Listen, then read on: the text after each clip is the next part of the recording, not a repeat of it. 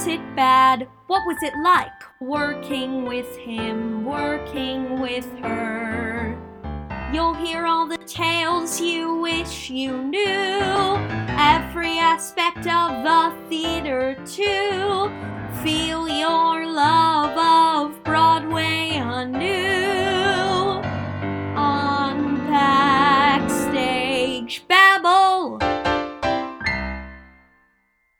Hi, this is Charles Kirsch, and welcome to Backstage Babble. Backstage Babble is a podcast interviewing professionals in the theater industry about themselves, their careers, and the people they've worked with along the way. And today I am so glad to be joined by veteran performer David Jackson.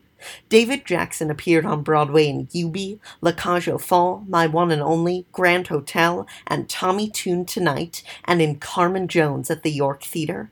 And on August 23rd at 7 p.m., he'll be headlining at 54 Below with special guest David White. You can find tickets to his wonderful show at the link in the episode description. I'm thrilled to announce as well that David and David will also be appearing in Backstage Babble Live at 54 Below on September 6th, recreating their roles as the Jimmies in Grand Hotel. You won't want to miss either show. So now, without further ado, here's David Jackson. Also, um, I'd love to uh, start our interview by asking you, um, how did you first get interested in theater?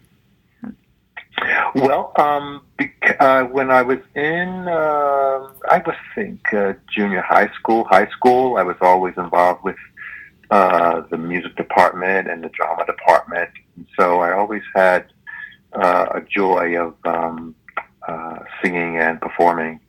And uh, so, and then my mom was musical, you know, so she uh, would sing around the house, and I would sing with her. And so, um, I always had music around me. And um, even when you were singing with your mother, did they um, did your parents were they supportive of your interests? Did they want you to? Always, always supportive. Mom and dad were very supportive of whatever I wanted to do, and uh, um, I would say they were 100% in support of me being, you know, in drama school and and choir. It just kept me. I guess they thought it kept me out of trouble. And where did you go to drama school? And Uh, it was a small school in Center City, Philadelphia, called the Philadelphia Drama Workshop Studio, and um, it was uh, mostly all we did there uh, was scene study.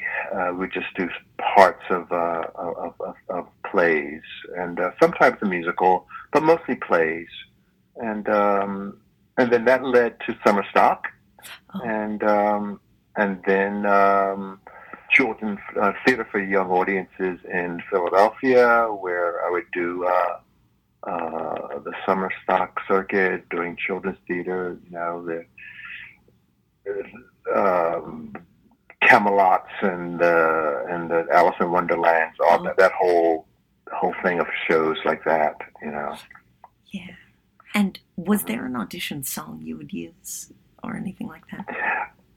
Uh, yes. Um, the uh, my my ballad was um, uh, Seesaw uh, from this musical Seesaw, and my up tempo was I Can't Give You Anything But Love. Those were my two go to songs for auditions. And did you always know that you wanted to move to NYC? And how did that end up happening? Um, well, I I always wanted to come to New York, and but I always thought that I had to save it up, save up enough money to do that. And I think we all know that that's impossible. You can't save up enough money to come to New York. so uh, I uh, I just came here. I came here in 1978, and uh, got a workshop, uh, got an agent, and um, uh, it wasn't a workshop. It was a showcase. There was they were called showcases then.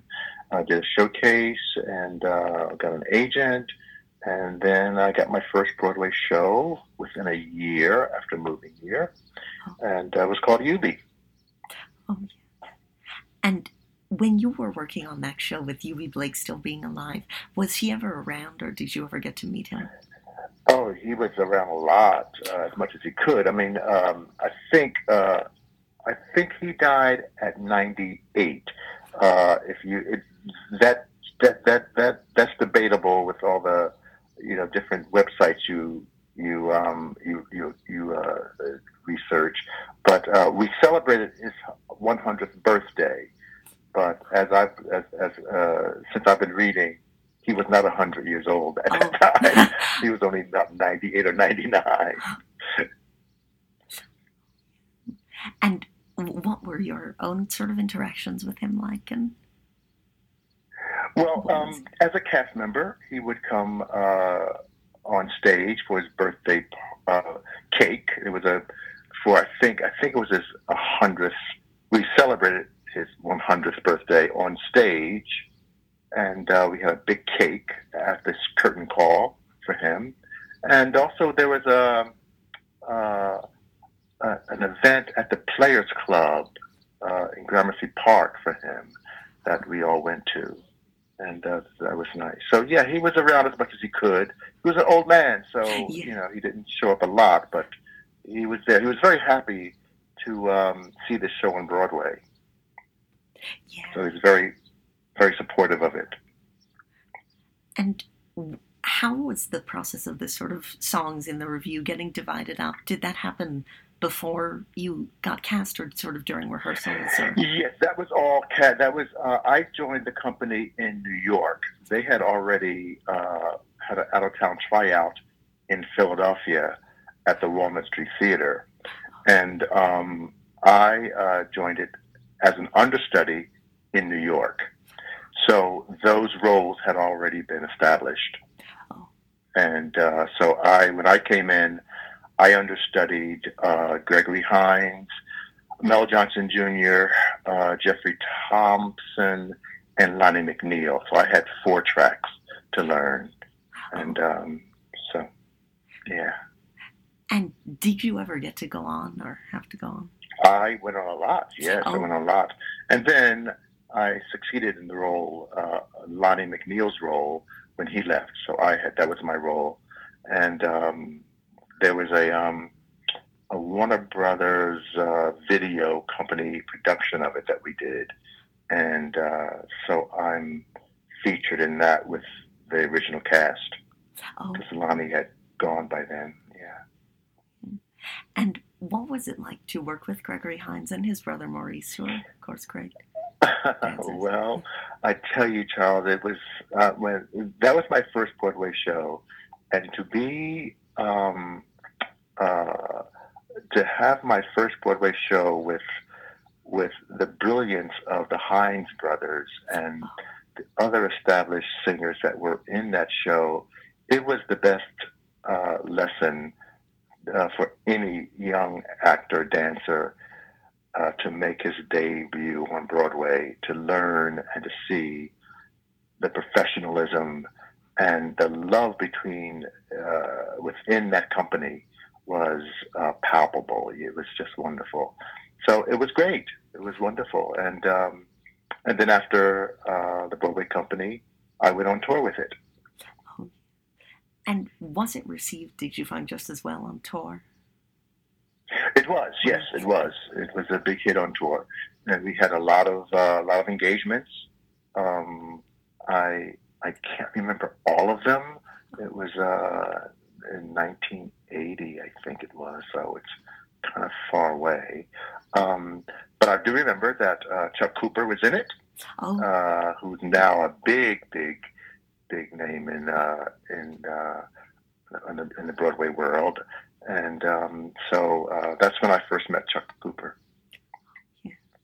and what did you sort of learn? You're mentioning this with the Hines brothers, but what did you sort of learn from your Broadway debut about what Broadway would be like? And Uh, discipline and uh, preparedness, um, uh, taking care of your body, uh, your body and your voice, and how to keep that in good shape. Uh, because this was a, an eight time, uh, you know, eight performance week, so, and it was a dance show. So um, I had never done that before. So I needed to. I had learned very quickly uh, what to do, how to take care of myself, so I can be uh, 100% each time I went on stage. You know, and because I was an understudy, I had to always be ready, as you Oh, know yeah. from you know from from stories of being an understudy, especially the way they are understudies are being um, heralded now because of the whole COVID thing, and and the understudies have to be ready at the at a spur of the moment, you know. So so even then, before COVID, when um, I was just covering all these guys, I had to be ready and in, in top shape. So I learned how to do that, take care of Yeah. myself. And so I'd love to ask how um, My One and Only came about, which was your next show after Eubie.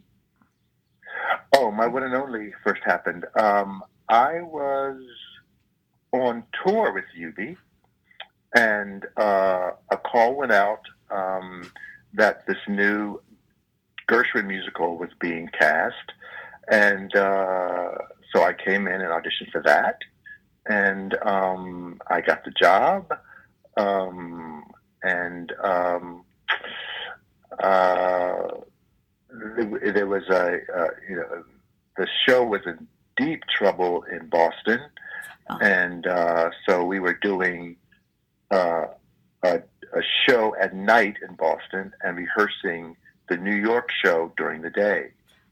So we were working very hard to make the show work because the reviews in Boston were not favorable. And what were some of the problems with the show and some of the changes that were made? Well, um, the original director, Peter Sellars, S E L L A R S, uh, not the actor, uh, but the uh, the director of uh, uh, some opera, some, uh, some operas, and uh, he was in the opera world.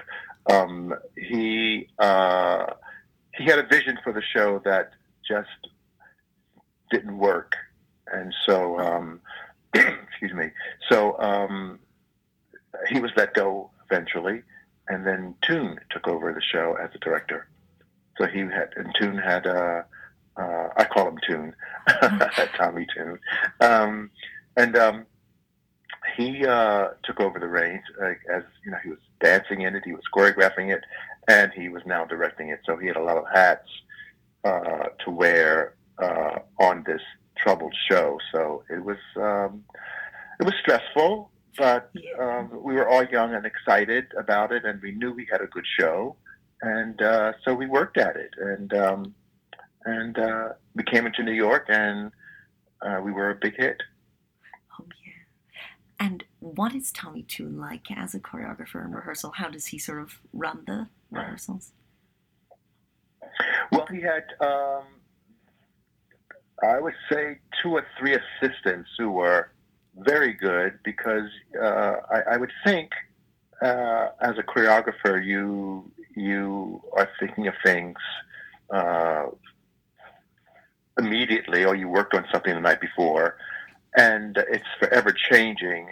And so the job of the, the dance captains and the associate, the assistant choreographers uh, their job is to remember all the steps, the ones that were created and the ones that were thrown out, and the new ones. So we had excellent dance captains, and and uh, so um, it, it, it, it was a wonderful process, Charles. Just wonderful. And was there a style of dance that you particularly sort of specialized in, or Uh, tap and jazz. That was my uh, my my my my my my strengths. My two strengths were that.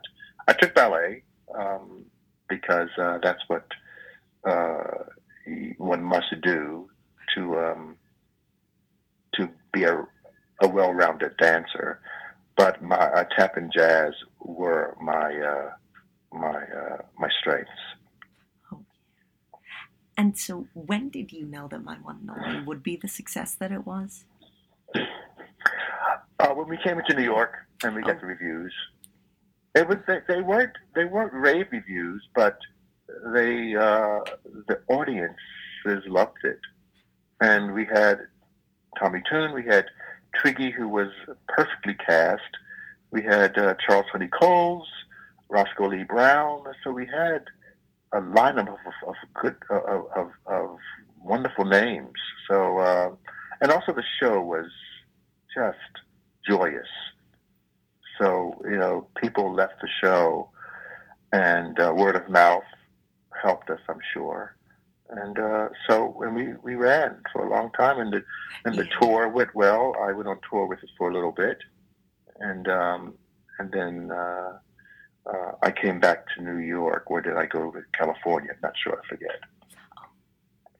And um, when you are in a long run like this, how do you avoid sort of getting bored of the show or anything like that? Um, well, you you have you you you've made hopefully you've made a lot of friends in the cast. Uh, so there's always uh, uh, a camaraderie uh, with your castmates. Um, also, I think uh, I pretty much know this. Um, once you you are on stage, you you forget everything else but the show, yeah. and you you're doing the show, and you want to be there, and uh, with my one and only, and with all the other shows I've done, they've been such good productions, and so there was always something to be excited about each time you um you mentioned touring with my one and only, and of course you toured with Eubie too. And what do you like about that sort of life on the road? And well, you're away from reality. You don't you don't have to make up your own bed at home. You don't have to cook. You, you know you, you I mean you. It, it's it's pretty, and you're traveling. You're you're you're you're going different places. I like to travel, so um, I love experiencing every city that we ever went to. Oh. So there was always something interesting for me in whatever city I was in. Um, I do like the the order of of of, uh, of, of touring. You have to be on time for uh, at the airport. You have to be on time all the time. So um, it's just uh, it's it's a it's a it's a wonderful uh, discipline being on tour. You you have to be responsible for yourself. Yeah. And and in return, you are responsible to your other uh, company members. Okay. And so I'd love to ask about uh, La Cage Folles, which was your next show, which I believe you came into mid-run. Is that right? Or I came into the run also as an understudy oh. um, uh, to Jacob. I came into the show with a chorus role. I was always in the show every night. Uh, I replaced Thom Sesma. Do you know him? Oh yes, yes, I do. Yeah, I replaced Thom Sesma, um, and uh, so that was one of the chorus parts. So running through the show, but also Tom, uh, and then I did um, understudy Jacob, and um, then after a while, I took over the role of Jacob in La Cage. And so, at this time, with La Cage being sort of a revolutionary show in some ways, did you ever face any backlash or anything like that about doing it, or? No, not at all. Not at all. It, you know, I think that was the first show that had uh, a theme of two men being in love. I think yeah. for uh, and and um, uh, and I, and the way it was written and presented, it was um, palatable. I think I could that's the right word for a large audience. So it there was. I, I never had any backlash on it, and I never heard of any backlash about it. Um, oh.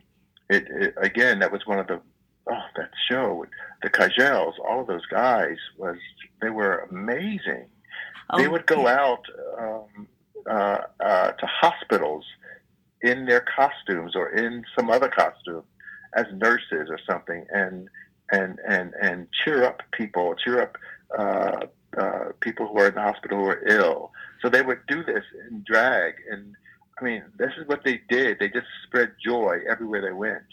And oh, wow. I think you know this too, that the Easter bonnet pageant was created at the Cage. Did you know that? I didn't know that. No. Yes, the Easter Bonnet pageant was created in the basement of the Palace Theater.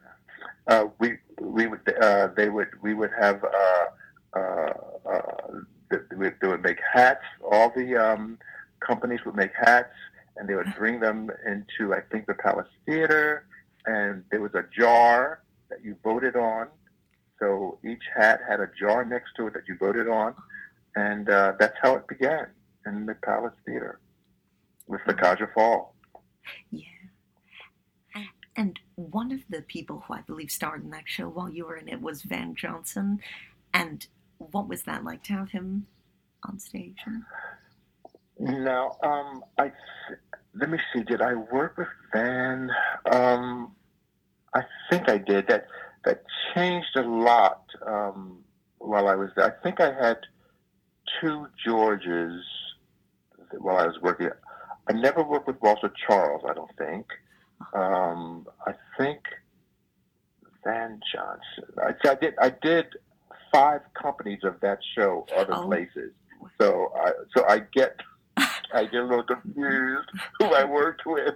but I tell you this, I tell you this, I was uh, almost going to work with Leroy Reams Oh, because Leroy Reams was coming in to do Alabama. And um, uh, that was when the show was just about to close. And um, so I never got the chance to rehearse with Leroy, but I knew he was cast. Um, the uh, and I was doing rehearsals with this actor. Uh, his name was Robert Stack. Have you ever heard of him? yes, I have. Robert- I, for the Untouchables movie, I mean their TV show. Well, he he was. Uh, I auditioned with uh, not auditioned. I re- was rehearsing with him, and he didn't work out. And then they replaced him, and but the show was getting ready to close very soon, so we never. I never worked with Leroy or Robert Stack, and uh, oh, the show closed on Broadway. One of the one of the, the one of the most fun shows I've ever been in oh, yeah. was the Kosh. And so after this was uh, Grand Hotel, which was again with Tommy Tune. And so did he ask you to do this, or did you re-audition, or? No, I didn't have to audition for this. Um, uh, uh, Tune knew my work from my one and only. Yes, I was in California. I was in California, and uh, I got a call from his assistant uh, to come back to New York uh, to do a workshop. It was called the Grand at that Ah. time, and uh, uh, we d- did a workshop of it at the Diplomat Hotel, which is no longer there in Midtown. And uh, the set that you uh, that that was that you ended up seeing on Broadway and, and every other production is uh, pretty much the same as the ballroom at the Diplomat Hotel that we where we where we rehearsed. Oh, So wow. um, those columns, that was all part of the, the ballroom. Um, so we did the workshop. Uh, it was later called uh, Grand Hotel, and um, it was a beautiful show, just beautiful. oh, yes. And what were some of the biggest changes that were made between that original workshop and Broadway? Um, there was a cast change for the Doctor. Oh. Um, I'm trying to think who it was at first. Uh, he was a movie star. Uh, uh, we'll keep talking and maybe I will think of him. Uh, there were a lot of changes of uh, Flaemmchen had a couple numbers that were different. Um, the Jimmys had a different number in Boston Oh. that was changed for New York. Um, uh, yeah, so just just a lot of number, just a lot of uh, musical numbers were changed, and um, the structure of the show Yeah. it changed. hmm And another sort of cast replacement in Grand Hotel was the um, David Carroll and Brent Barrett and that tragedy that happened then. And what was it? What was that like as a member of the cast too?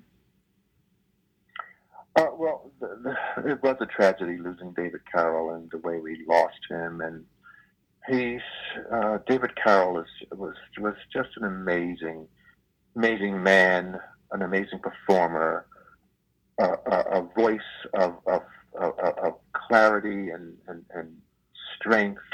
Uh, just, there's there's not enough wonderful adjectives to describe David Carroll, and he was. Um, uh, such a a, a, um, a rock Oh, in our show. To um, he brought a lot of us together, um, and he was always he always gave hundred percent, even in rehearsals. So we we were we marveled at how how he could just sing those songs so strong, so forcefully all the time.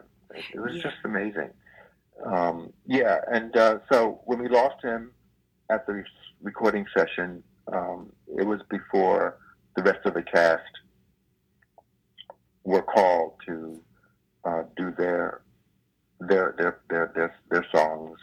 David Carroll was being uh, had been asked to do lay down his tracks before because he was ill, and um, and uh, so uh, it, it it just never he was just too ill to finish the session, and that's where he died in the, in the recording session. So that was a tragedy, and then um, the wonderful, handsome, beautiful Brent Barrett came in and and uh, took over, and it was just uh, just uh, you know you've seen his performance on Yes, the YouTube. YouTube. that's, that's been so so famous. of we'll take a glass together with him and Michael Jeter. Uh, it's great. It's great. oh yeah. And what was your collaboration like with Danny Strayhorn, who was, of course, the other Jimmy?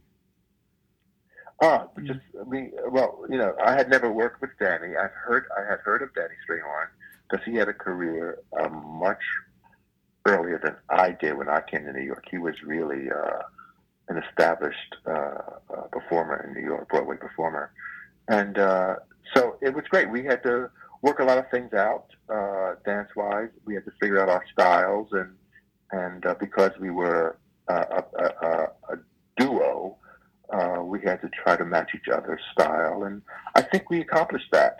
Yeah, Mm-hmm. it's a wonderful number. And what was that like? That performance on the Tonys that's become so famous. Well, that was ex- that was extraordinary. We I think we opened the show. I think, um, and uh, it, it's it, it, it's it's I, I I can watch that video and and feel how it felt to be there that night at the Oh. Tony Awards. The excitement was so so high. It was so high and uh, so joyous and and and uh, we all were in top shape. And so um, uh, it was nothing like it. Yeah. And another uh, famous replacement was in the show, which was uh, Cyd Charisse coming in. And Wow. Yeah.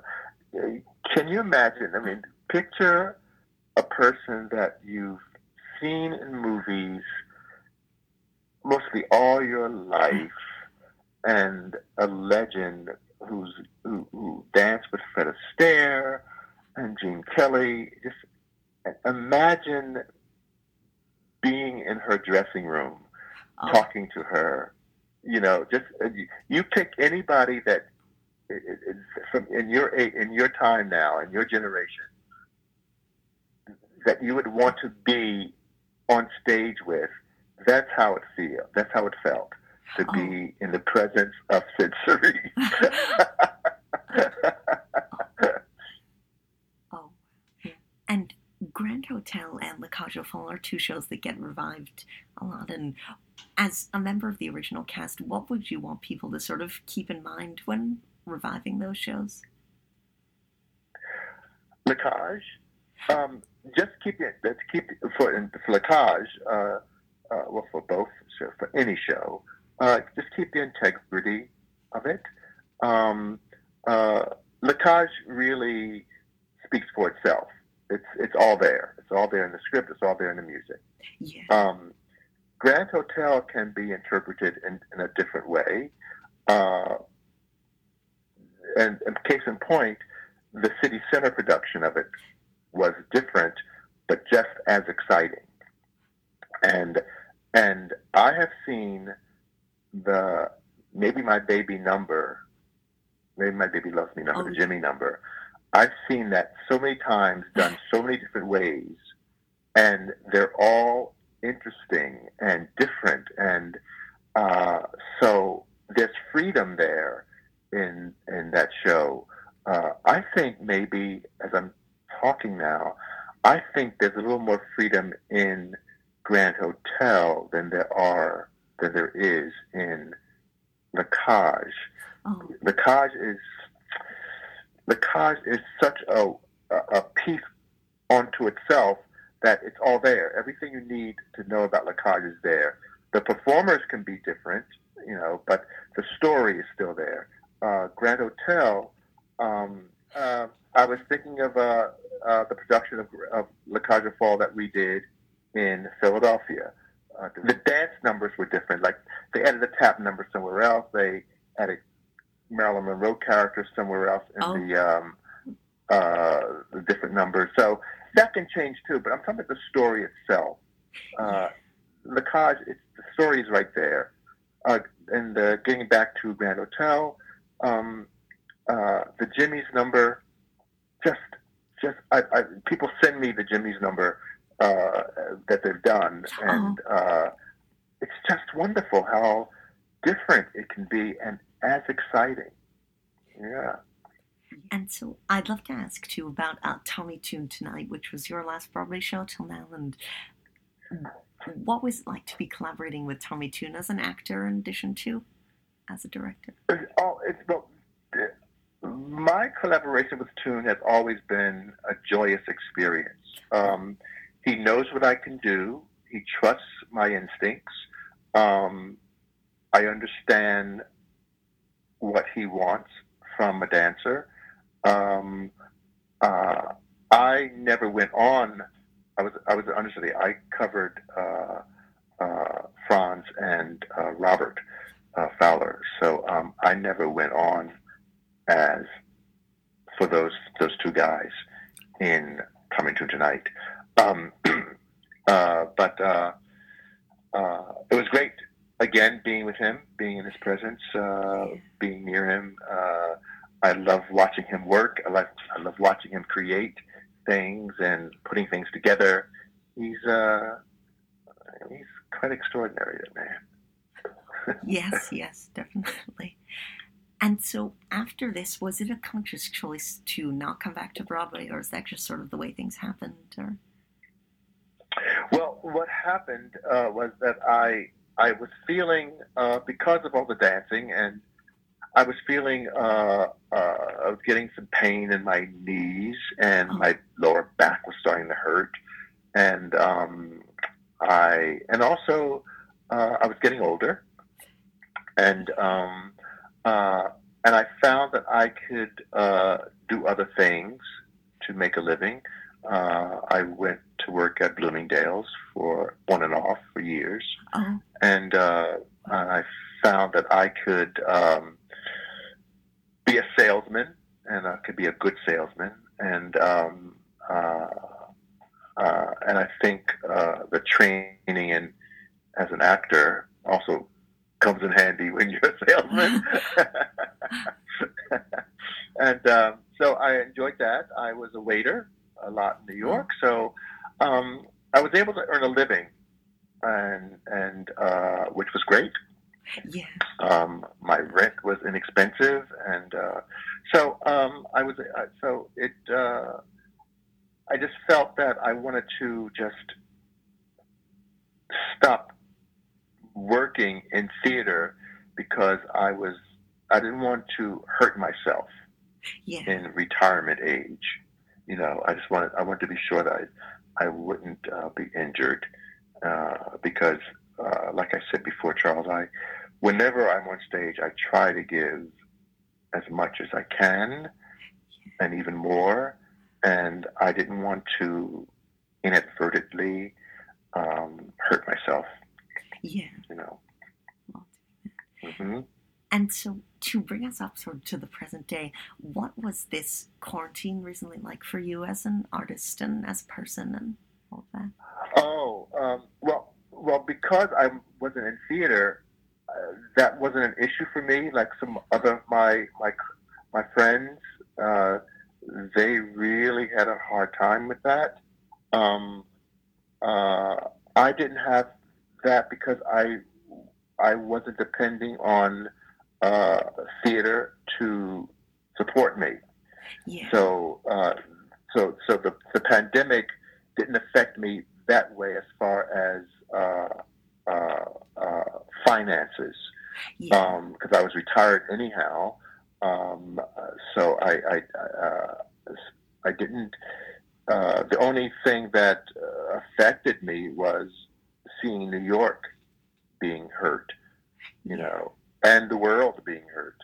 Because the thing about the pandemic, uh, everybody felt the pain. oh, yes. Definitely. Yeah. And so, how did the inspiration for this new 54 Below show happen? Well, there was this um, 10th anniversary of 54 Below, Feinstein 54 Below, um, anniversary that uh, uh, Nia Gillette was on the bill, and I was on the bill with other Broadway big names. And um, I did uh, two songs. I did uh, At the Grand, written by Maury Yeston, um, that he wrote for Grand Hotel in Boston. And it was Michael Jeter's song. And I did that for the first time ever in public. I've never sung that song before Oh, in public. So I, I sang that. It was almost like a tribute to, well, I would, it was a tribute to, to Jeter. I, I miss him, and he was such a, a wonderful human being uh, to so many people, and he was one of uh, my best friends. And um, so it was a tribute to him, and also I love that song. And then I went into maybe my baby loves me, the song that uh, was written for me, uh, uh, arranged for me in uh, in Boston. So I did those two songs, and the next day, um, I got a uh, an email from the program director, and uh, asking me to uh, would I be would I consider doing a solo show at the venue, Oh, and um, I immediately responded yes, um, not having anything really in mind of what I was going to do. I had an idea, but I really had nothing really concrete. And so I asked Michael Levine, would he musical direct me? And because he's one of the best in the business, Yeah. and um, and uh, so he said yes, you'd be excited. So that made me say, well, wow, I have I'm almost there. And then I asked Rob Schneider. Uh, I said, uh, would you uh, direct it? And he said he'll be glad to. So I had my team in place, and I said, well, okay, let's do this. Let's write a show. and um, it gave me the shows in August, August 23rd at 7 o'clock. And uh, it, it gave me time, it gives me time to uh, really work on this show, which I do every day. Um, I think the the script is pretty much solid. Oh, Um, I have uh, I have some new songs to learn, and uh, which I'm learning, which I love. I love the songs that Michael has chosen for me, and um, so it's going to be, uh, I think, a wonderful evening, Charles. I I'm so excited about it. it it's a it's a big deal for me to um, uh, do this at that beautiful, beautiful club. oh, yeah. Um, so I'm uh, I have family and friends coming in from out of town, and you know you know the deal. They uh, yes, yeah. they're excited for me. I talk to my dad, and uh, I uh, I talk to my dad every Sunday. Uh, he lives in Philadelphia, and um, uh, whenever I go to Philly to take him to one of the touring shows in Philadelphia, he asks me, he said, "Do you miss it? Uh, when are you going to do another show? And I said, oh, Dad, I think I'm not going to do another show for a while. and, uh, and then I talked to him a couple of weeks ago. I told him I'm doing a show, and he sounded so happy. Oh, that's wonderful. so that's even more reason to do it, you know. Oh, and then, so the last question I love to ask, which I ask everyone, is with such a great uh, career in the theater, what advice would you give to someone just starting out? Be prepared. just be, uh, yes, I, I, you know, and, and, and, and love, well, you wouldn't be in theater if you didn't love it. Uh, so that's, that's a moot point. Uh, but just be prepared as much as you can. Sometimes you, you're caught off guard and you can't prepare excuse me, as extensively as you would want, and also just do the best you can uh, always. That's uh, it's it's it's hard to give advice, you know, oh, because everybody's different. Everybody's work they work in a different way, um, uh, but I think coming to the final the final process, the end of the process, is to just be prepared and um, and just love love it, love it. It's a it's a good life. Well, that's great advice, and, and thank you so much for doing this. I, it's been an honor too. Yeah, thank you, Charles. It's been a great talking to you. Listeners, thank you for tuning in, and remember to come back next time when I am joined by star of stage and screen, Constance Towers. Constance Towers starred on Broadway opposite Yul Brynner in The King and I, as well as in Anya, The Engagement Baby, and Ari. She also associate produced The Speed of Darkness and appeared in Dumas and Son on the Road, The Sound of Music at City Center, Showboat at Lincoln Center, Camelot in Summer Stock, Six Dance Lessons in Six Weeks in Los Angeles, and Follies on Tour. Her myriad screen credits include The Naked Kiss, The Horse Soldiers, General Hospital, Capitol, The Relic, Frasier, Designing Women, Bring Your Smile Along, and Fate is the Hunter. You won't want to miss this episode, so make sure to come back next time, and thanks for tuning in.